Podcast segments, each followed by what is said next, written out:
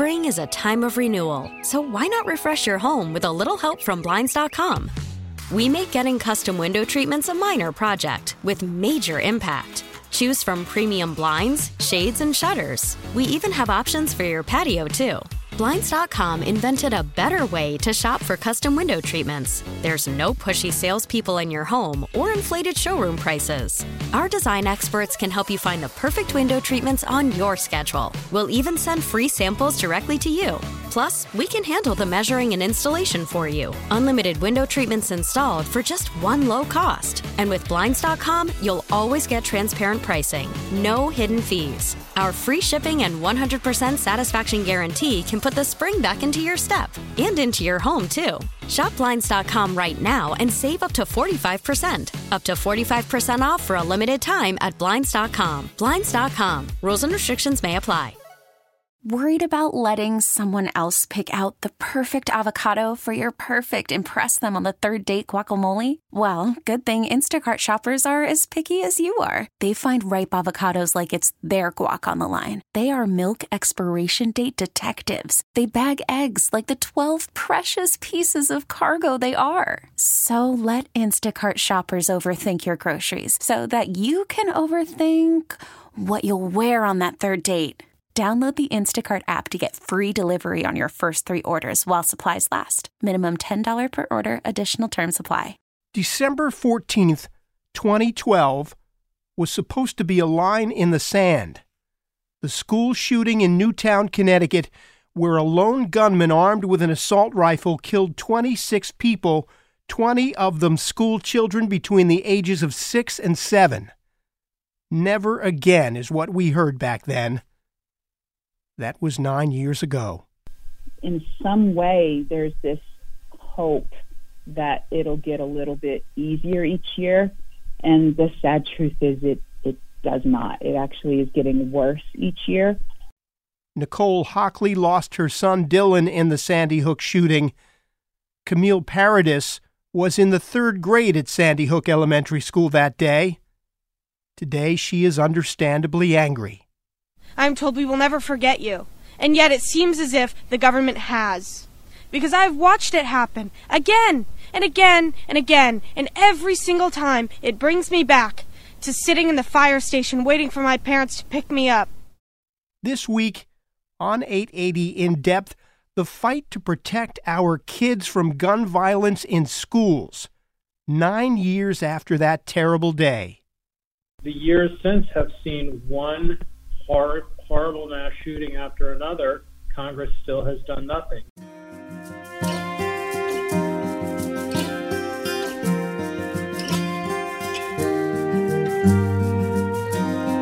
Welcome to 880 In Depth. I'm Tim Scheld.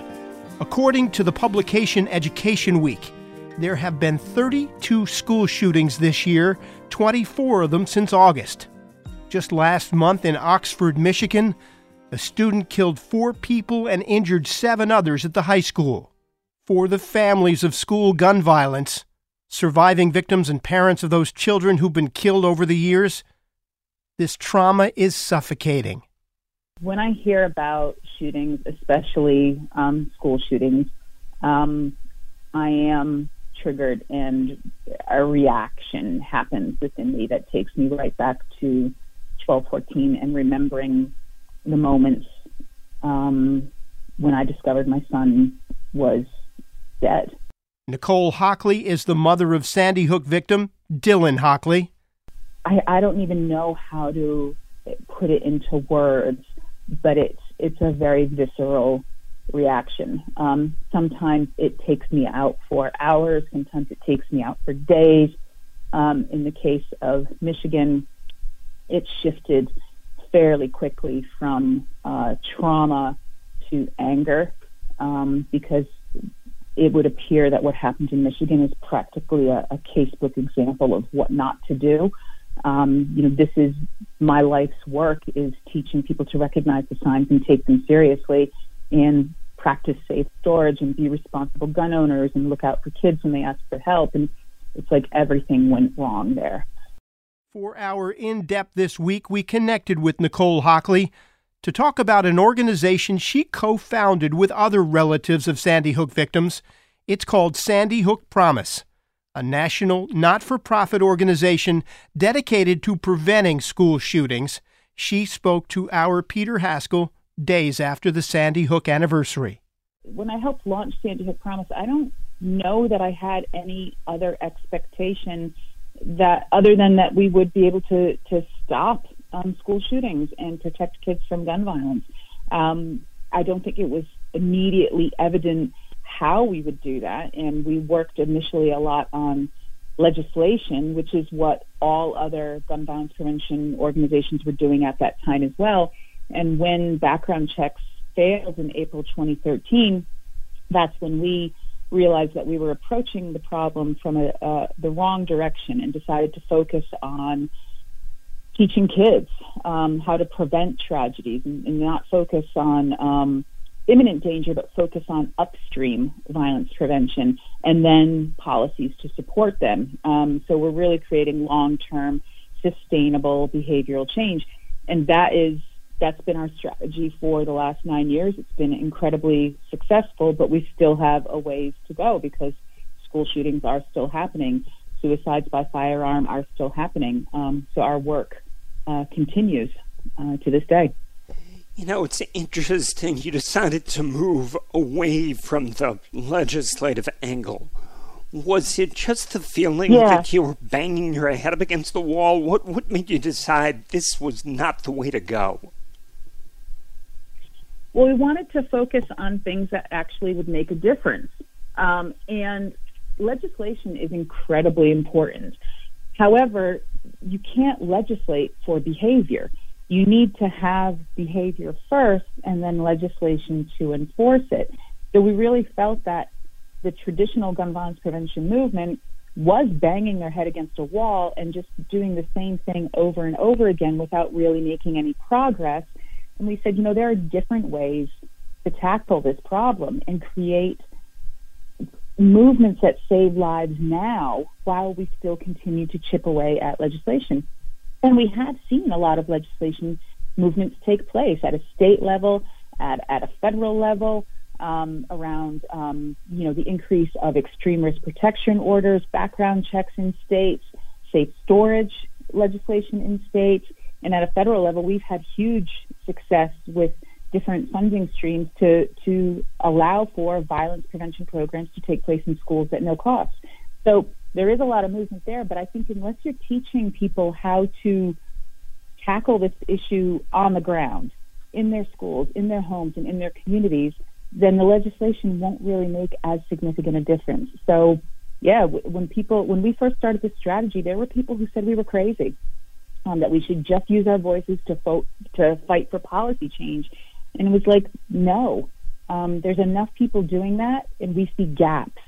Um, and we want to help fill those gaps, and, and that's and our strategy has stayed true for nine years. It's working, it's expanding.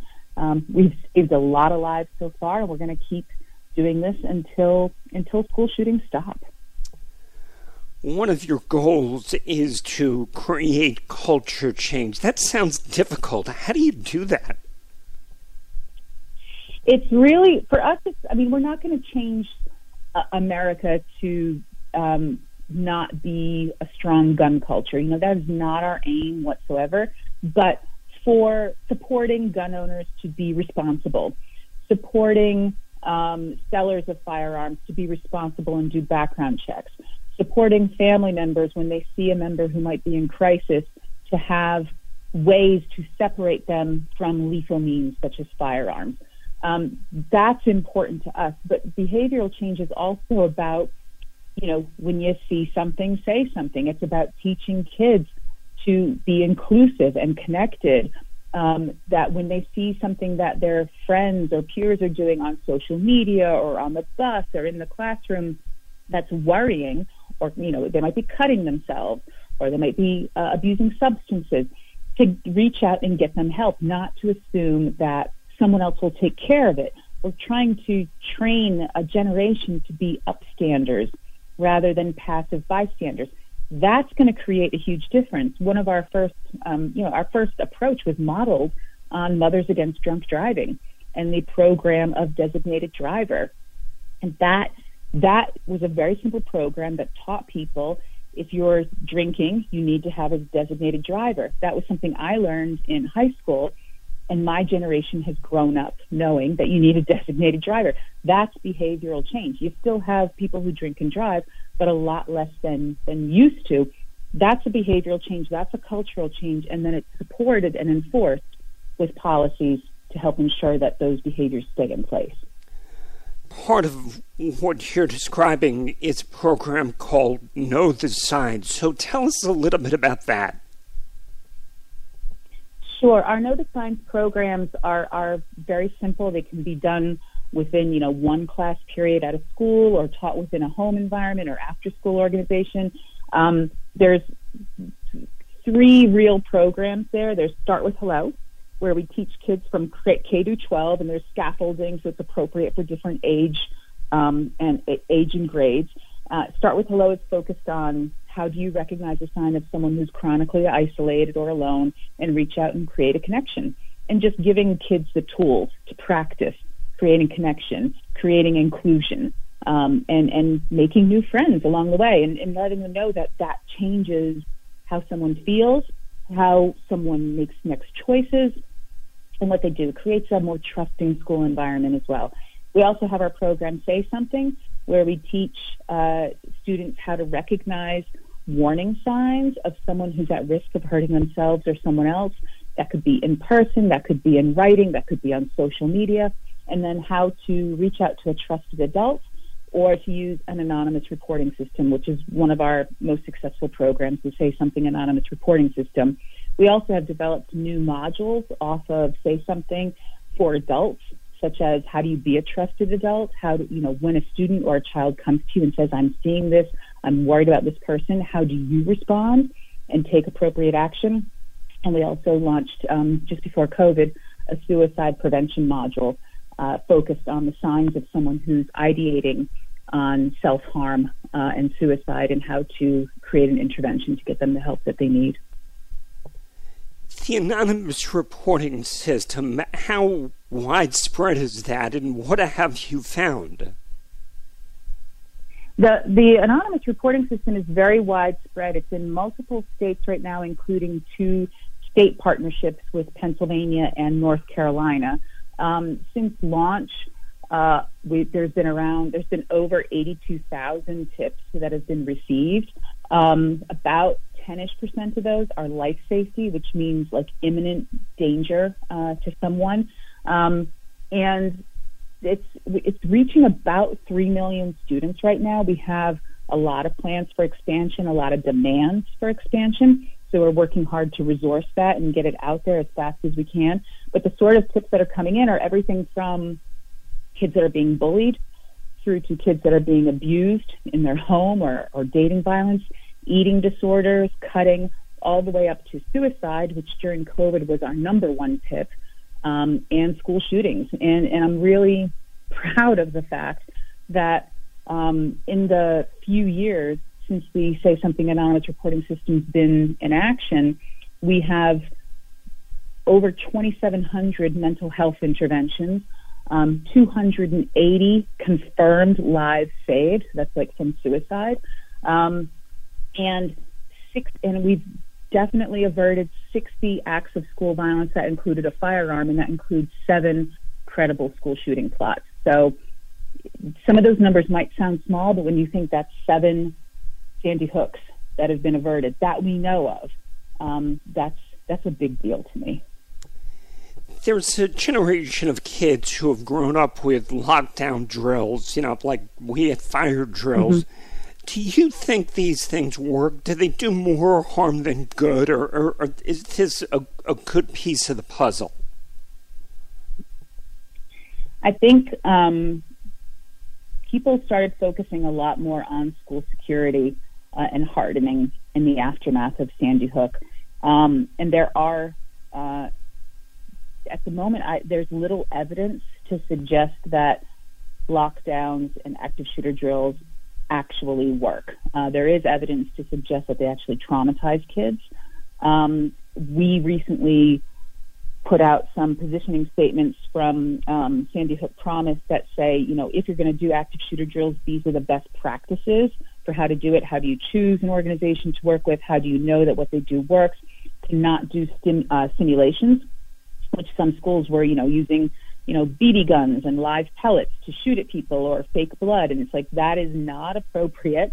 Um, we also think it's more important to train the adults in the event of an active shooter, um, what should adults do to safeguard children rather than make the children go through the drills themselves? Um, and never ever to do it in a, in a simulated environment where someone thinks that it might actually be a real school shooting. Um, so I don't think that I don't think they're going away anytime soon, but I hope that people start focusing on proven programs, evidence-based programs, and uh, you know, ethical and moral suppliers of these programs, um, rather than just you know anyone who puts out a shingle really to to profit off of this. Um, but uh, I think that there's much more evidence around upstream violence prevention and preventing something from happening before it reaches the point of an active shooter situation some of the kids who have grown up with these drills, including kids in Sandy Hook, have become advocates. Mm-hmm. What what impact do you think they can have? What impact do you hope they can have? Well, I think kids that have lived through active shooters, and unfortunately there are far too many of them now. Um, that those are the voices that we need to be listening to. I don't think parents generally have any idea, unless they're a teacher or an educator, I don't think they have any idea what an active shooter drill is like. They haven't experienced it themselves. I also don't think they necessarily understand the fear of going to school and thinking that you you, you could die. Um, so I think it's really about the voices of people that have experienced this that help need to lead the way to change. Uh, and sadly, there are just um, far, far, far too many school shooting victims and survivors, um, that if they all added their voices, it would be um, a bittersweet cacophony. But um, I think that's what needs to happen for superintendents, just district officials, uh, the powers that be, and, and Congress to really hear these messages. If I could, I just want to take a couple of minutes to talk about your story. Your son Dylan was one of the Sandy Hook victims does the anniversary feel different from year to year? What's this week like for you?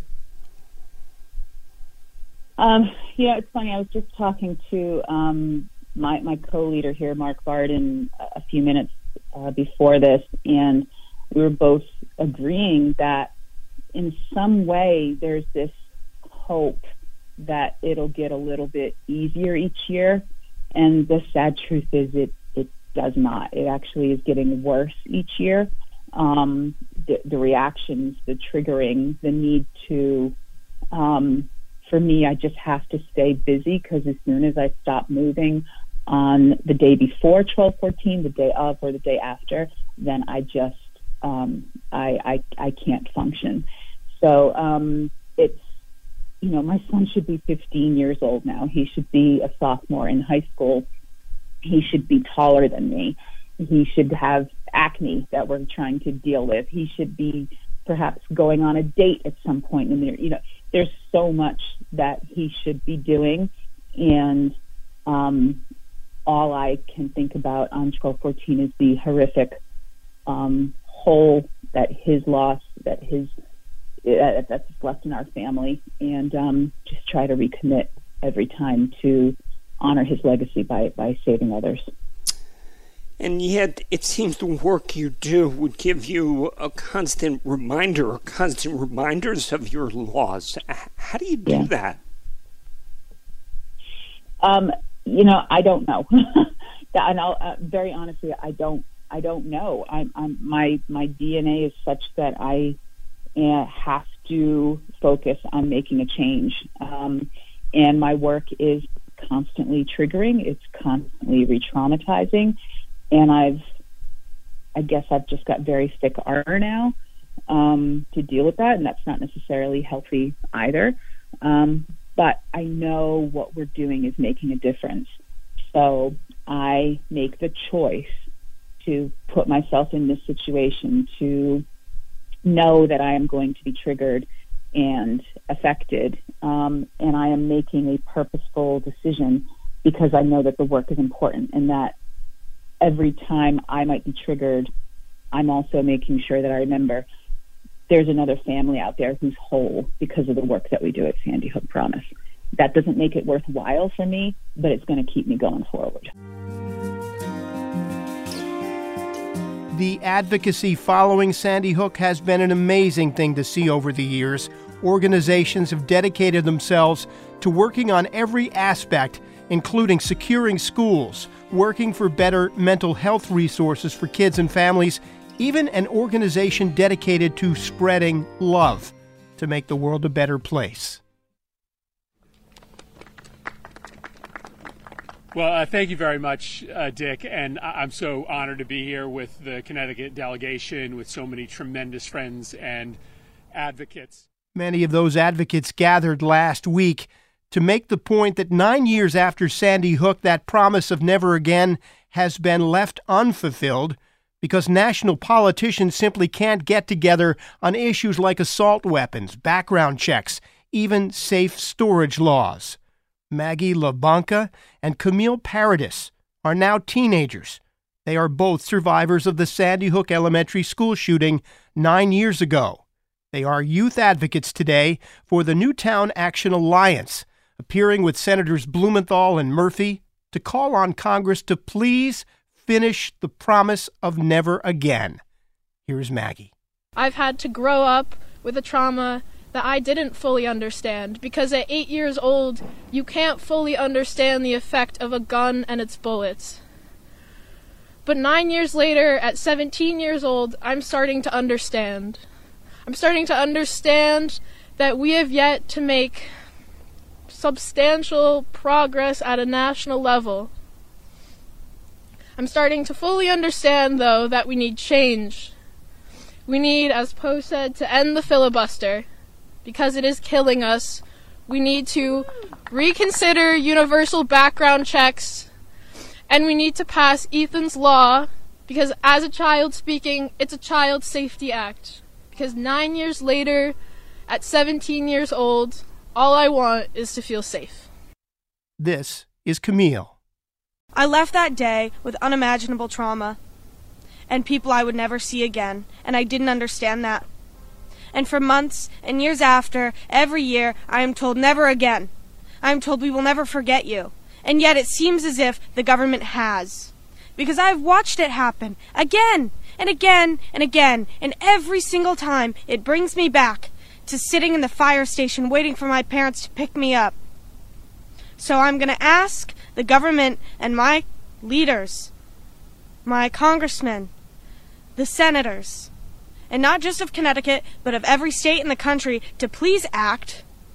I'm asking as a child for adults to do their jobs correctly, for them to protect us with national laws, to keep the guns out of dangerous people's hands, to end the filibuster, to pass Ethan's Law, to pass universal background checks. I'm asking, and I hope I don't have to ask again. Are national laws the answer? Our Peter Haskell got on the phone with Adam Skaggs, Chief Counsel and Policy Director with the Giffords Law Center to Prevent Gun Violence. Giffords was founded by former Congresswoman Gabby Giffords, who herself was shot at a meeting of her constituents in Tucson, Arizona back in 2011. We asked Adam Skaggs about legislative progress since Sandy Hook. Well, obviously, uh, we and, a lot of Americans, I think, were disappointed that a tragedy as horrific as uh, the the Sandy Hook massacre would not prompt Congress uh, to take decisive action. But then, the years since have seen one hor- horrible mass shooting after another.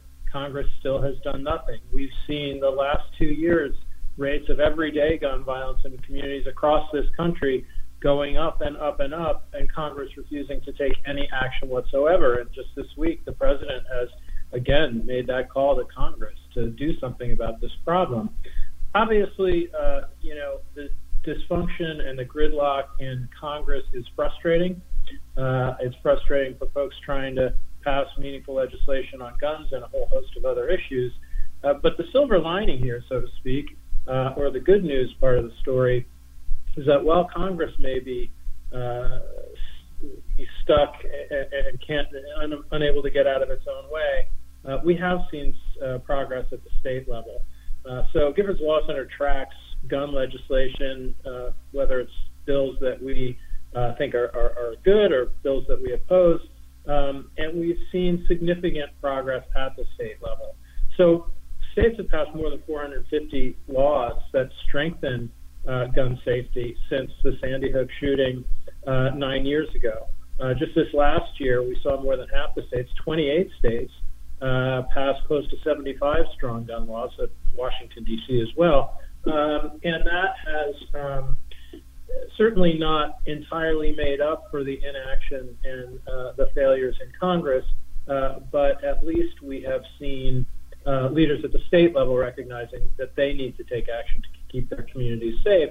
Uh, and as I said, you know, almost getting close to 500 laws passed since Sandy Hook, uh, since the Parkland shooting in 2018, when we also saw a real uptick in attention to this issue. We've seen more than 250 laws passed. So there is progress at the state level. Uh, that's certainly good uh, for the country, good for American communities. Uh, unfortunately, some states are taking the opposite approach and kind of pursuing a race to the bottom uh, where they weaken their gun laws. So, you know, just as public opinion is divided on, on many of these issues related to guns, so is the sort of political approach at the state level where we have uh, certain states moving forward and certain states, uh, frankly, in my opinion, uh, going backwards. What's the impact if you have state laws but you can't get federal laws passed?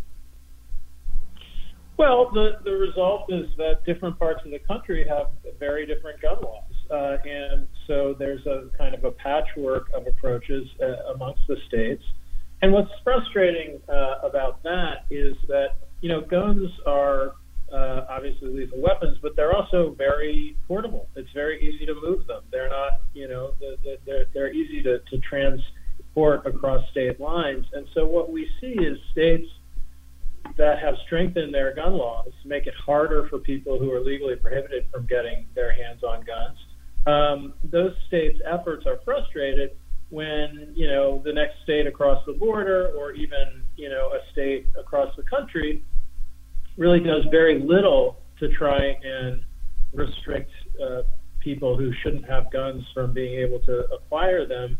Uh, because then it's very easy for people to acquire guns in those very you know states with very porous gun laws, transport them into states uh, that have done a better job, and that obviously undermines the effectiveness of the laws in the states with with stronger laws. So you know, in, in, on the East Coast we have uh, guns being purchased in some states uh, along the southern reaches of Route 95.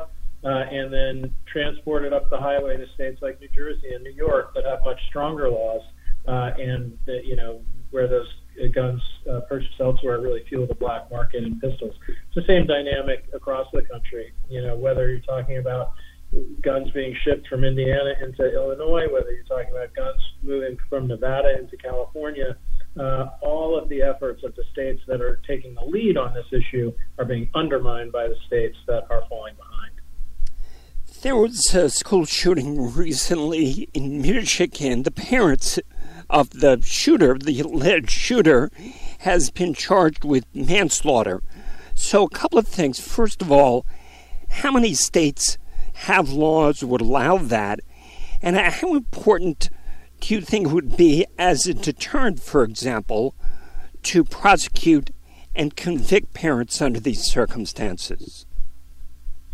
Well, um, as to your first question, you know, in theory, there are probably laws in all 50 states, whether you're talking about negligent uh, manslaughter or um, laws of that nature, that creative prosecutors could probably use to bring charges under egregious circumstances. It's a much smaller number of states that specifically have laws that talk about you know, um, allowing children to gain access to firearms. And we can talk about those laws. They take a, a, wide range of different forms. Um, but to the extent you're talking about, you know, negligent homicide or those kinds of things, um, you know, I think probably there are uh, laws on the books in all 50 states that, in, theory, could be used. Um, it's pretty rare that we see a prosecution of this sort, um, and I think one of the reasons we are seeing it in this case is because this is just, you know, perhaps the most egregious set of facts that you can imagine, uh, and really showed the, the, the, the large role the parents played in facilitating this. So whether you're talking about, you know, youth suicide, accidental shootings uh, of, of children or others um, with guns that they get their hands on, or in, in cases like Michigan, you know, a school shooting perpetrated by a young person, the vast majority of these kinds of tragedies involve guns that are owned by a parent or a family member and that simply haven't been secured. Um, and I think in some circumstances, uh, you know, prosecutors are reluctant to charge, let's say, a parent whose child has injured him or herself or, or accidentally shot a sibling. Um, you know, they're reluctant to charge parents because they think they've already suffered uh, with the injuries that have befallen their family members. But this is not a case where, you know, a kid happened to find an unsecured gun. This is a case where the, you know, as I understand it, the father went out, actually purchased the gun for his 15 year old child uh, intending to give it to him as a gift, uh, then when alerted by the school to these very alarming signs of trouble, uh, not only did nothing to intervene, but effectively kind of egged on the child and, and, and, and really, I think, um, failed on any number of levels uh, to, to do anything. So I think they played a kind of a more active role in facilitating the behavior that culminated in the, the murder of several of his classmates. And that's why I think in a case like this, you're, you're seeing prosecutors thinking, you know, we really have to set a tone. We really have to set an example um, for these parents. Um, you know, there are a number of states, as I mentioned, that have laws that range from weaker laws. Let's say basically if you intentionally give a child a gun, you can be charged uh, criminally. The stronger of these laws uh, have a, a lower standard, a negligent standard. If you you know carelessly fail to secure a gun and a, and a, and a minor gets a hold of it, you can be charged um, with, in some cases, a misdemeanor, some cases, a felony. Um, but I think um, while the fact patterns can really vary significantly, when you have a set of facts that are just as egregious as they are in this case, uh, I think it's appropriate uh, to uh, uh to bring these charges. Uh, and obviously, nothing can be done to the shooter or his parents that's going to bring back uh, the, the children who have been killed. Nothing's going to be able to be done to them that will eliminate the trauma uh, that all the surviving uh, schoolmates have suffered. Uh, but I do think it's important uh, to deter such incredibly irresponsible conduct in the future uh, by, by, by making an example in this case. We also wanted to ask Adam Skaggs about one more topic that idea floated by California Governor Gavin Newsom about a proposed California law that would empower private citizens to sue anyone who sells, distributes, or manufactures assault weapons or ghost guns. First of all, you know, I commend Governor Newsom for uh, taking gun violence seriously, uh, and in particular, uh, I, I, I should note I have not seen a specific bill, a specific legislative proposal. I've just sort of seen some uh, descriptions of, of, of the idea that I think he has put out there. And, and I think it specifically focuses on assault weapons uh, and on so called ghost guns. These are guns that are the kind of do it yourself guns that you can put together with a kit. Uh, and the real menace of ghost guns is that you can get these kits without taking a background check uh, so that they can be obtained by minors.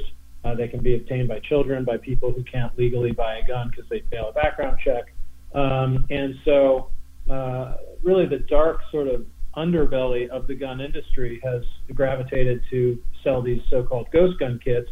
Uh, they're called ghost guns because they don't have serial numbers and therefore they can't be traced by law enforcement. So they're very attractive to gun, illegal gun traffickers uh, and minors. Um, and you know, just uh, within recent weeks, there was uh, about a 48-hour period where there were you know, a kid with a ghost gun in a school in New York City, uh, shooting out in the Southwest uh, at another school, uh, a, a tragic incident where a 13 year old who was building these guns within his own home and then selling them to people uh, accidentally shot and killed his 13 or his sister. I, I can't recall her age.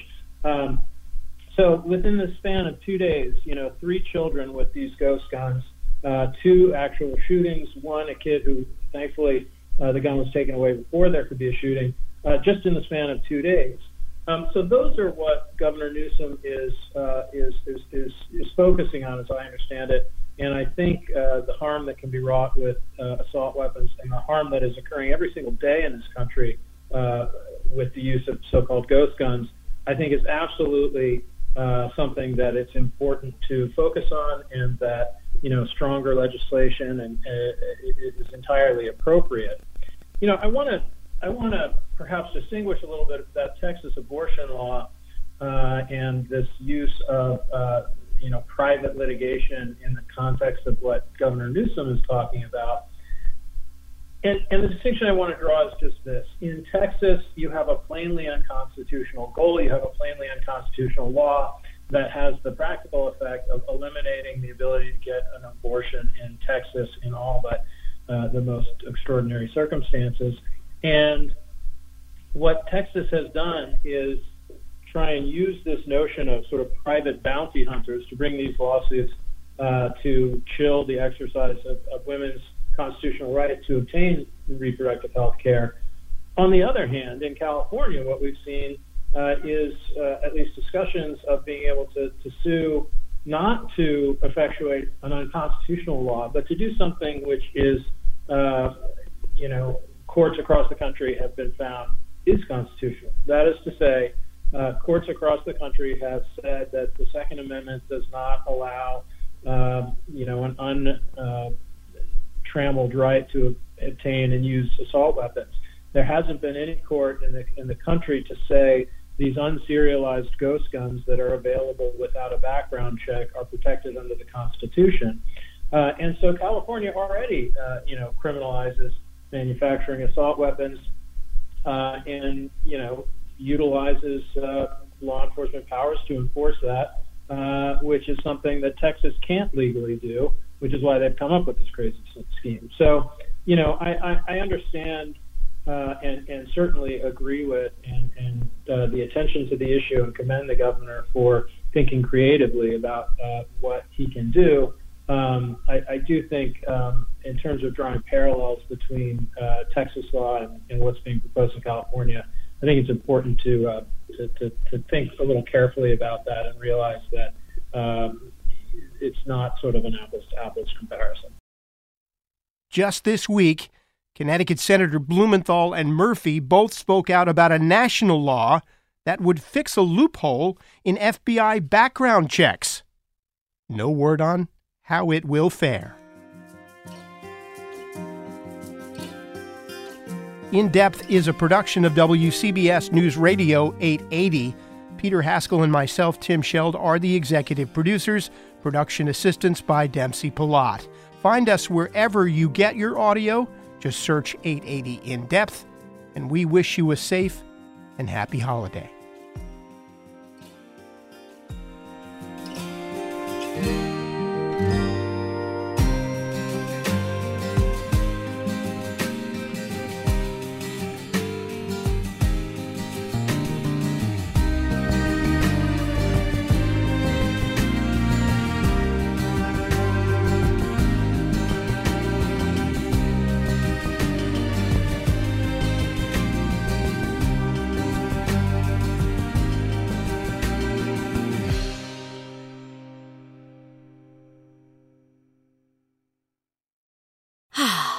Spring is a time of renewal, so why not refresh your home with a little help from Blinds.com?